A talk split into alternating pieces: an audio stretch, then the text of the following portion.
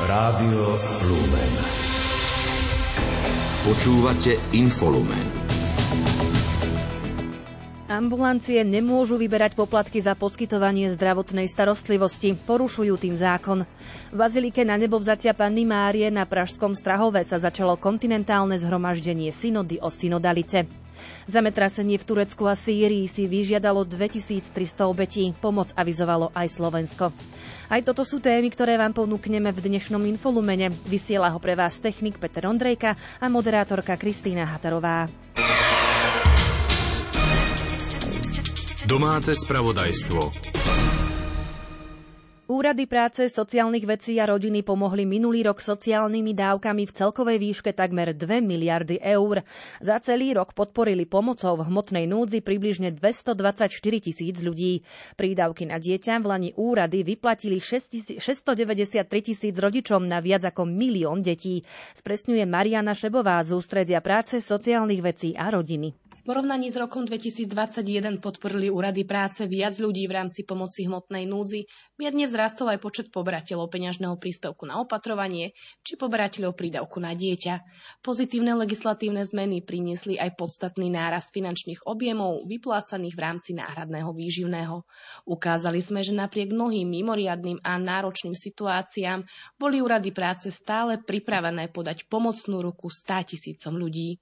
Hovorkyňa dočasne povereného ministra práce Milana Krajniaka Eva Rovenská upresnila, že v roku 2022 a 2021 bol v rámci sociálnych dávok vyplatený približne rovnaký objem financií. Ak by sme porovnali túto sumu s predkrízovým obdobím, uvidíme výrazný nárast pomoci.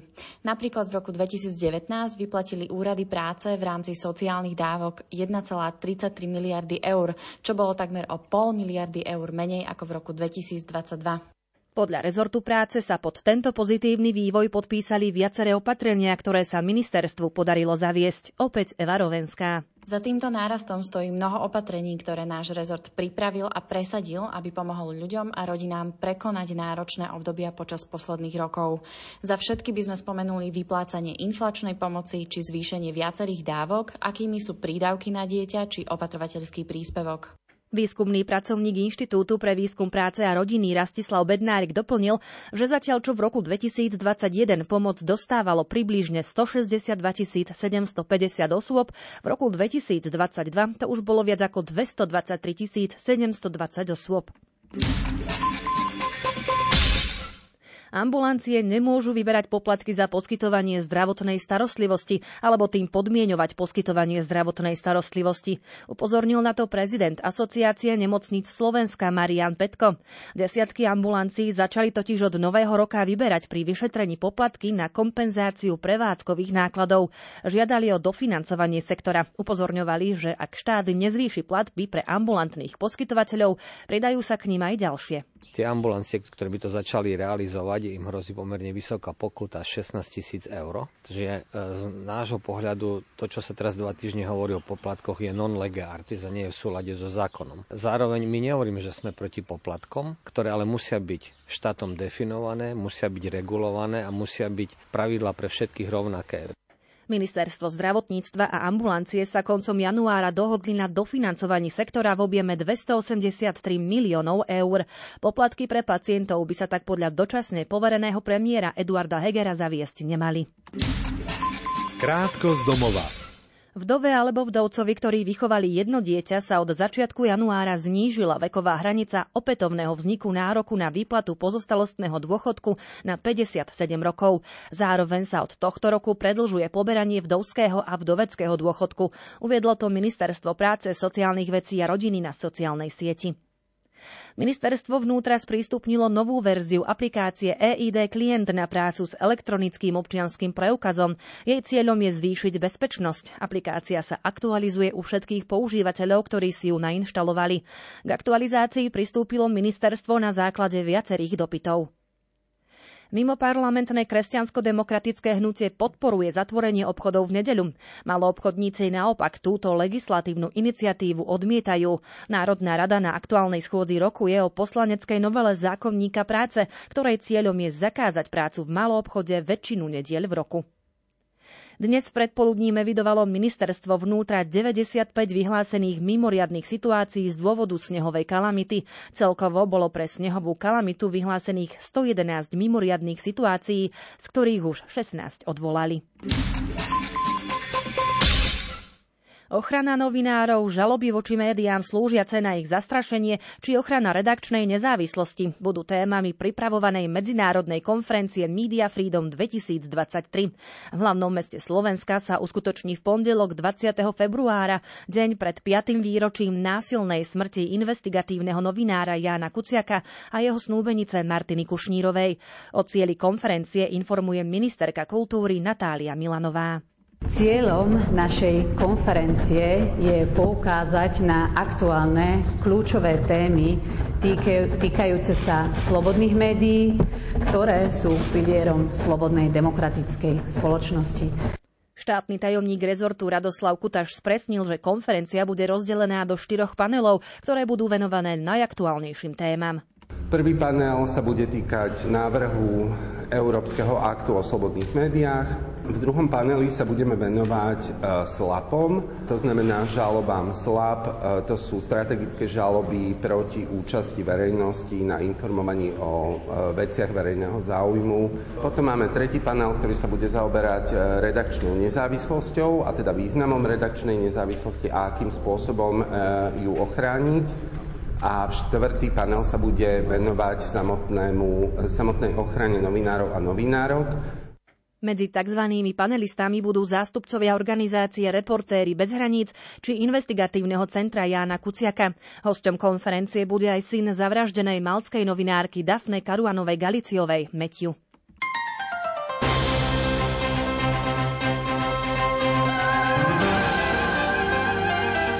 Z.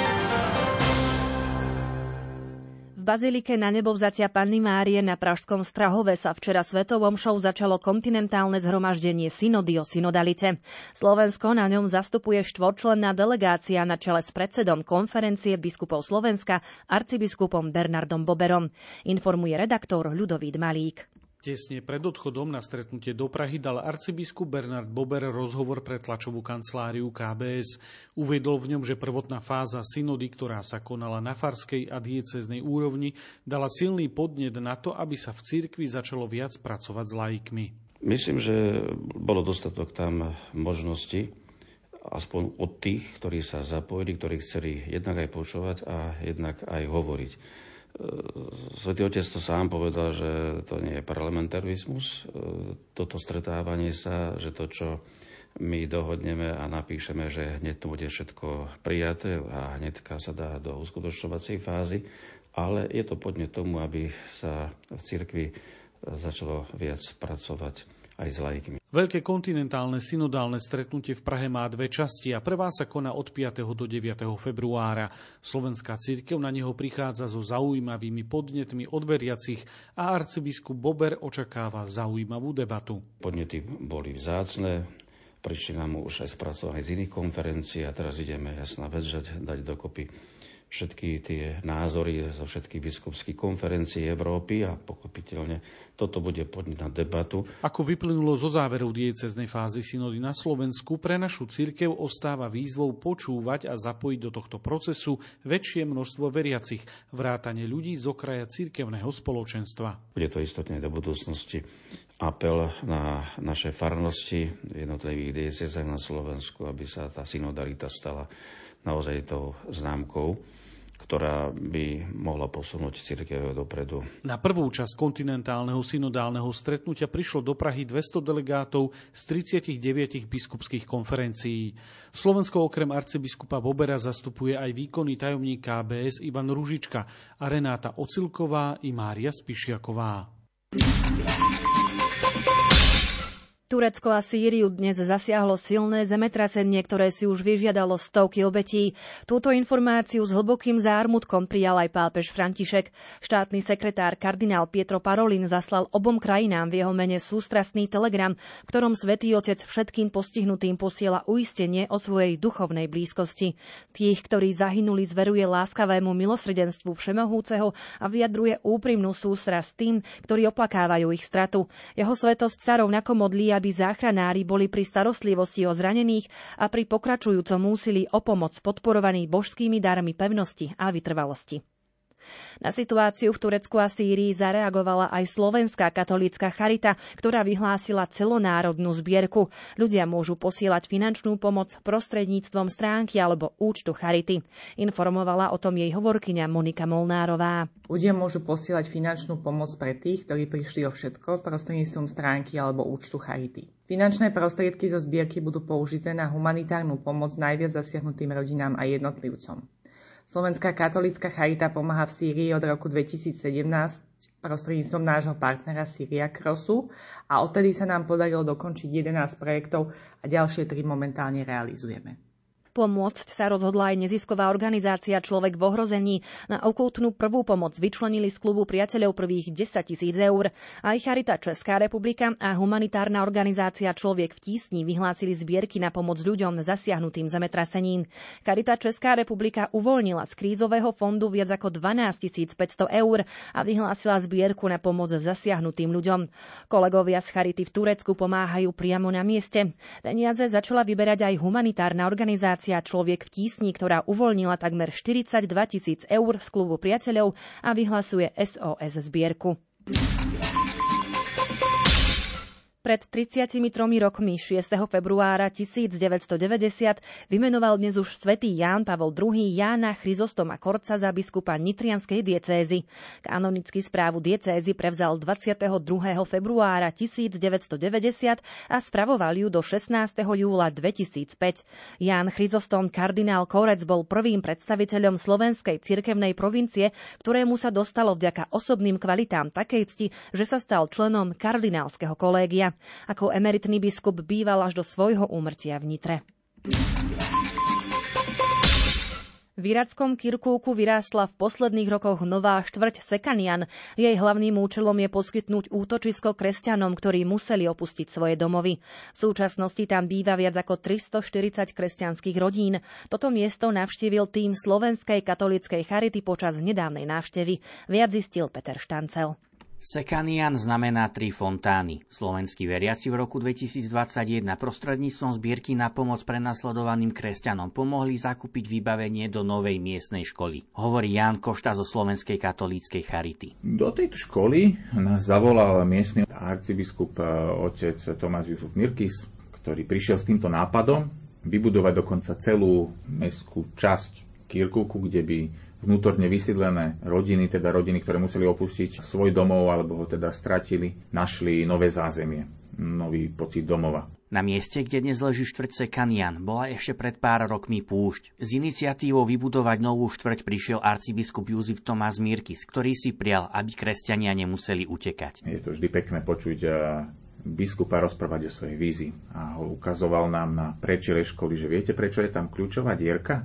Sa pýtame, že prečo, tak očividne asi sa chcel podeliť s tým a hovorí, že preto, lebo kľúč od múdrosti a vzdelania majú mladí a majú v sebe, len ho musia objaviť. A táto škola im v tom má pomôcť. Tým Slovenskej katolíckej charity si podľa Jána Koštu z Kirkuku odniesol množstvo dojmov. Naozaj v mladých častokrát takéto vnútorné hnutie za niečím, za vedomosťami, za múdrosťou je a keď to naozaj naplno pochopíme a ukážeme aj na príklade tejto školy, kde ešte vyučovanie úplne neprebieha, zatiaľ sú tam iba kurzy angličtiny prvej pomoci, ale nie sú to len tak hociaké, že sú aj certifikované na Cambridge University, že dávajú si záležať na teda kvalite už, ale čo skoro by mali teda nastúpiť. Žiaci do lavíc, tak keď sa tým mladým dá tá zodpovednosť za svoje vzdelávanie a samozrejme je tam nejaký ten rodičovský dohľad, nad tým, tak je to super. Tešíme sa na to, keď uvidíme prvých absolventov. Správy zo sveta.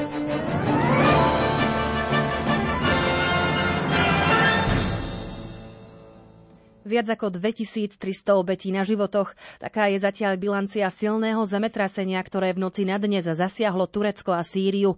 Zemetrasenie s magnitúdou 7,8 malo epicentrum, ktoré sa nachádzalo severne od tureckého mesta Gaziantep. Otrasy bolo cítiť od tureckej metropoly Ankara cez Cyprus až po pásmo Gazy a egyptskú Káhiru.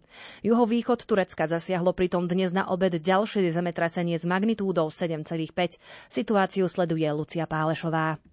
Vystrašení ľudia po otrasoch vybiehali z domov von do snehu len v pyžamách a sledovali záchranárov, ako prehľadávajú trosky. Záchranné práce skomplikovala aj silná snehová výchrica, po ktorej boli hlavné cesty pokryté snehom a ľadom.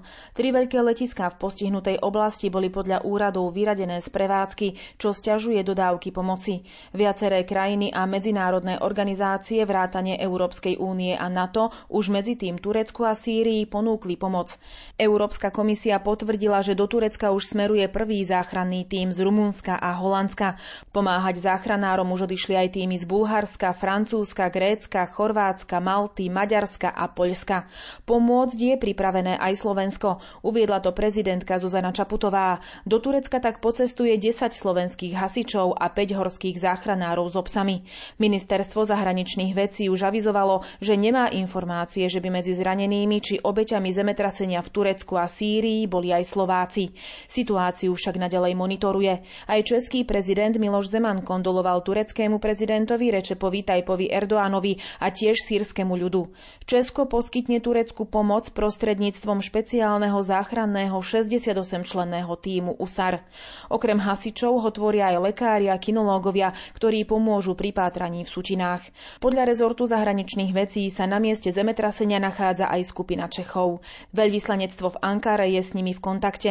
V súvislosti s dnešným zemetrasením na juhovýchode Turecka vydal talianský úrad civilnej ochrany varovanie pred možnými vlnami tsunami.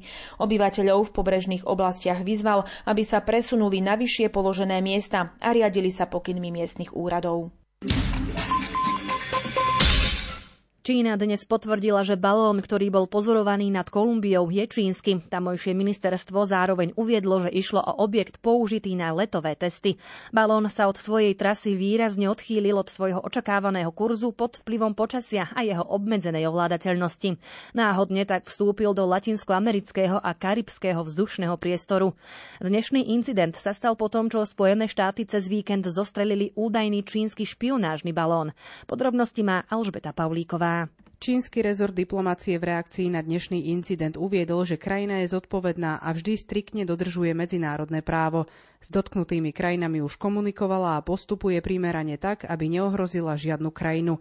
Americký Pentagon ešte v piatok uviedol, že nad Latinskou Amerikou bol pozorovaný ďalší zrejme čínsky špionážny balón. Kolumbijská armáda neskôr oznámila, že zaznamenala objekt s vlastnosťami podobnými balónu. Jeho pohyb monitorovali, kým neopustil kolumbijský vzdušný priestor a v spolupráci s ďalšími krajinami vyšetruje jeho pôvod. Prelet podobného balóna nad Spojenými štátmi výrazne ovplyvnil už aj tak napäté americko-čínske vzťahy. Americký minister zahraničných vecí Anthony Blinken v dôsledku incidentu zrušil plánovanú cestu do Pekingu, ktorá mala zmierniť napätie. Americká armáda údajný čínsky špionážny balón zostrelila pri pobreží Južnej Karolíny. Čína to dnes kritizovala a trvala na tom, že išlo výskumný meteorologický balón, ktorý sa vychylil z kurzu. Krátko zo sveta. Prvý tank Leopard 2, ktorý Kanada darovala Ukrajine, dorazil do Poľska. Berlín súhlasil s dodávkou moderných tankov až po týždňoch intenzívneho nátlaku spojencov a povolil aj ďalším krajinám, ktoré majú tieto tanky nemeckej výroby vo svojom arzenáli, aby ich zaslali Ukrajine. Samotné Nemecko prislúbilo 14 tankov Leopard 2 a Spojené štáty neskôr prislúbili, že Kievu pošlú 31 tankov Abrams. Hovorca Kremľa Dmitry Peskov varoval, že Rusko vníma dodávky tankov ako priame zapojenie sa do konfliktu. Poľsko bude najsilnejšou armádou v krajine, vyhlásil to minister obrany Mariuš Blaščak. Krajina plánuje podľa neho zvýšiť počet vojakov v armáde na najmenej 300 tisíc a bude ich podporovať územná obrana zložená z 50 tisíc ľudí. Armáda bude vybavená modernými bojovými systémami a zbraňami vrátane 366 amerických tankov Abrams a tisíc juhokorejských tankov K2. Dôvodom tejto modernizácie je vojna na Ukrajine. Podpredseda holandskej vlády Vobke Hoekstra plánuje znovu zaviesť povinnú vojenskú službu. Branná povinnosť bola v krajine zrušená pred viac ako 25 rokmi.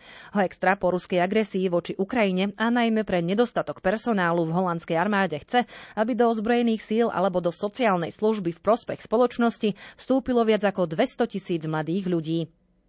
Český prezident Miloš Zeman pricestoval na rozlúčkovú návštevu Slovenska. Trvať by mala tri dni. Stretol sa s prezidentkou Zuzanou Čaputovou, s ex-prezidentmi či s dočasne povereným premiérom Eduardom Hegerom. Spoločné rokovanie hlav štátov Slovenska a Česka sa uskutoční zajtra, rovnako tak aj rokovanie s delegáciami. Hlavnými témami mimoriadného samitu Európskej rady, ktorý sa uskutoční 9. a 10. februára, budú migrácia, ekonomická situácia v Európskej únii a tiež agresia Ruska voči Ukrajine. Uviedol to štátny tajomník Ministerstva zahraničných vecí a európskych záležitostí Andrej Stančík.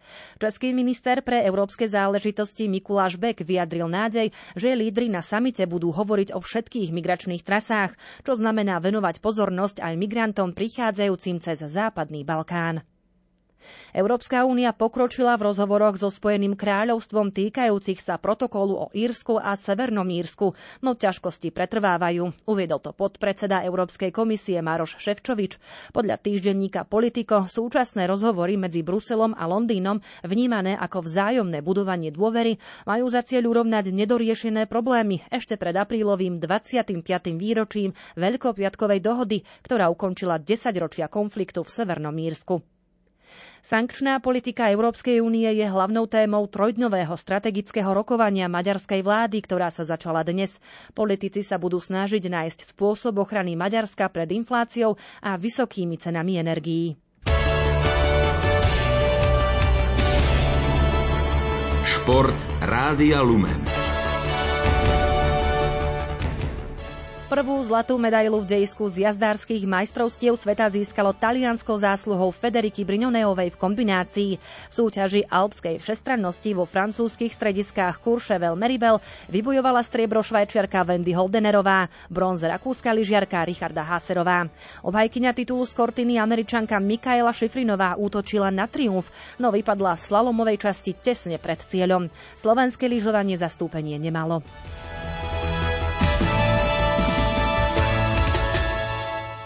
Hokejisti Slovana Bratislava strávia februárovú reprezentačnú prestávku na prvom mieste typu z Extraligy. V zápase 36. kola zdolali na domácom ľade Banskú Bystricu 4-2. Výťaznú sériu Baranov zastavili na čísle 5. Druhý zvolen naplno zabudoval na ľade Nových zámkov, kde zvíťazil 6-3. Tretí tým tabulky Košice nebudoval, oceliari podľahli Nitre 2-3. Spišská Nová väz zdolala Michalovce 5-1, Poprad prehral s Prešovom po samostatných nájazdoch 2-3 a Trenčín vyhral nad Liptovským Slovenským Mikulášom 5-4. Vedenie extraligového klubu Michaloviec odvolalo z pozície hlavného trénera Romana Stantiena a vo funkcii skončil aj asistent Dušan Devečka. Tým povedú doterajší asistent Peter Kudelka, ktorému budú asistovať Radoslav Regenda a Marek Kolba. Michalovská Dukla je po 42 odohratých zápasoch na 7. priečke s dvojbodovou stratou na 6. priečku, zaručujúcu priamy postup do štvrťfinále play-off.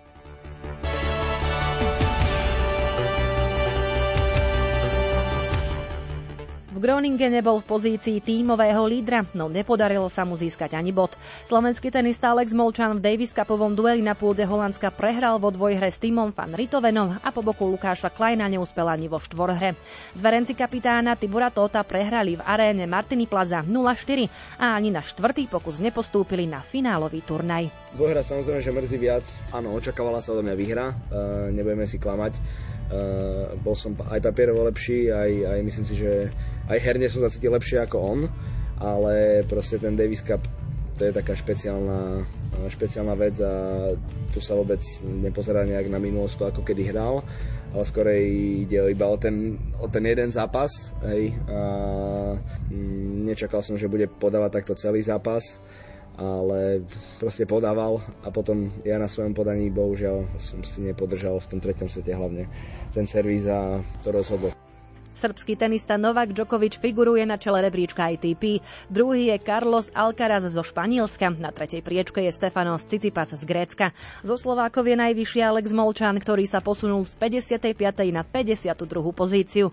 Norbert Gomboš sa posunul na 121. miesto. Polská tenistka Iga Šviateková figuruje na čele rebríčka WTA, druhá je bieloruská Arina Sobolenková, tretia priečka patrí Tunisanke Onzo Žaberovej. Zo Sloveniek je najvyššie Anna Karolína Šmídlová, ktorá figuruje na 93. mieste. Jej krajanka Viktória Kužmová je na 127. priečke.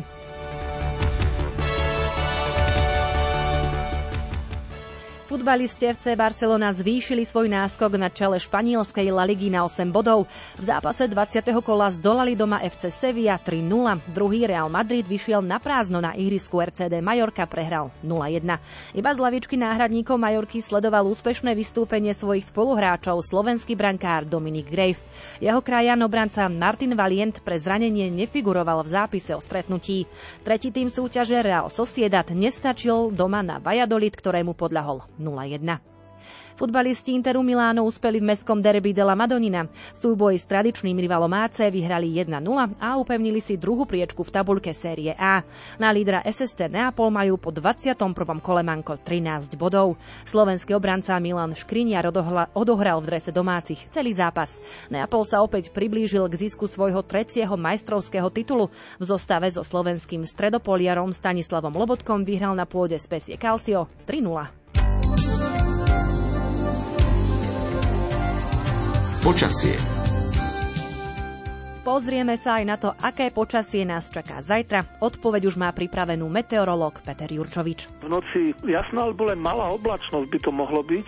Samozrejme zase sever a východ tým, že je tam to severné prúdenie, tak stále bude čiastočne oblačnosť Polska k nám prenikať, ale ako som povedal, len ojedinele sem tam zo pár snehových vločiek padne, ale to, to ani nestojí za teč. Zaujímavé sú tie teploty, takže v horských dolinách už by to malo ísť pod minus 20, asi až do minus 22-23 stupňov. Na juhu to bude pravdepodobne tak minus 6 až minus 10. A potom cez deň v celku zase no, pekne slnečno, ale na tom severe zase viac oblakov sem tam prehánka do toho a teploty, tak predpokladám, že keď je dnes tesne nad nulou, že to môže byť aj zajtra 0,1 alebo aj 2 stupne, hlavne juh stredného Slovenska. Potom cez deň na severe to zostane pod nulou, možno aj pod minus 5, že to nebude teplejšie.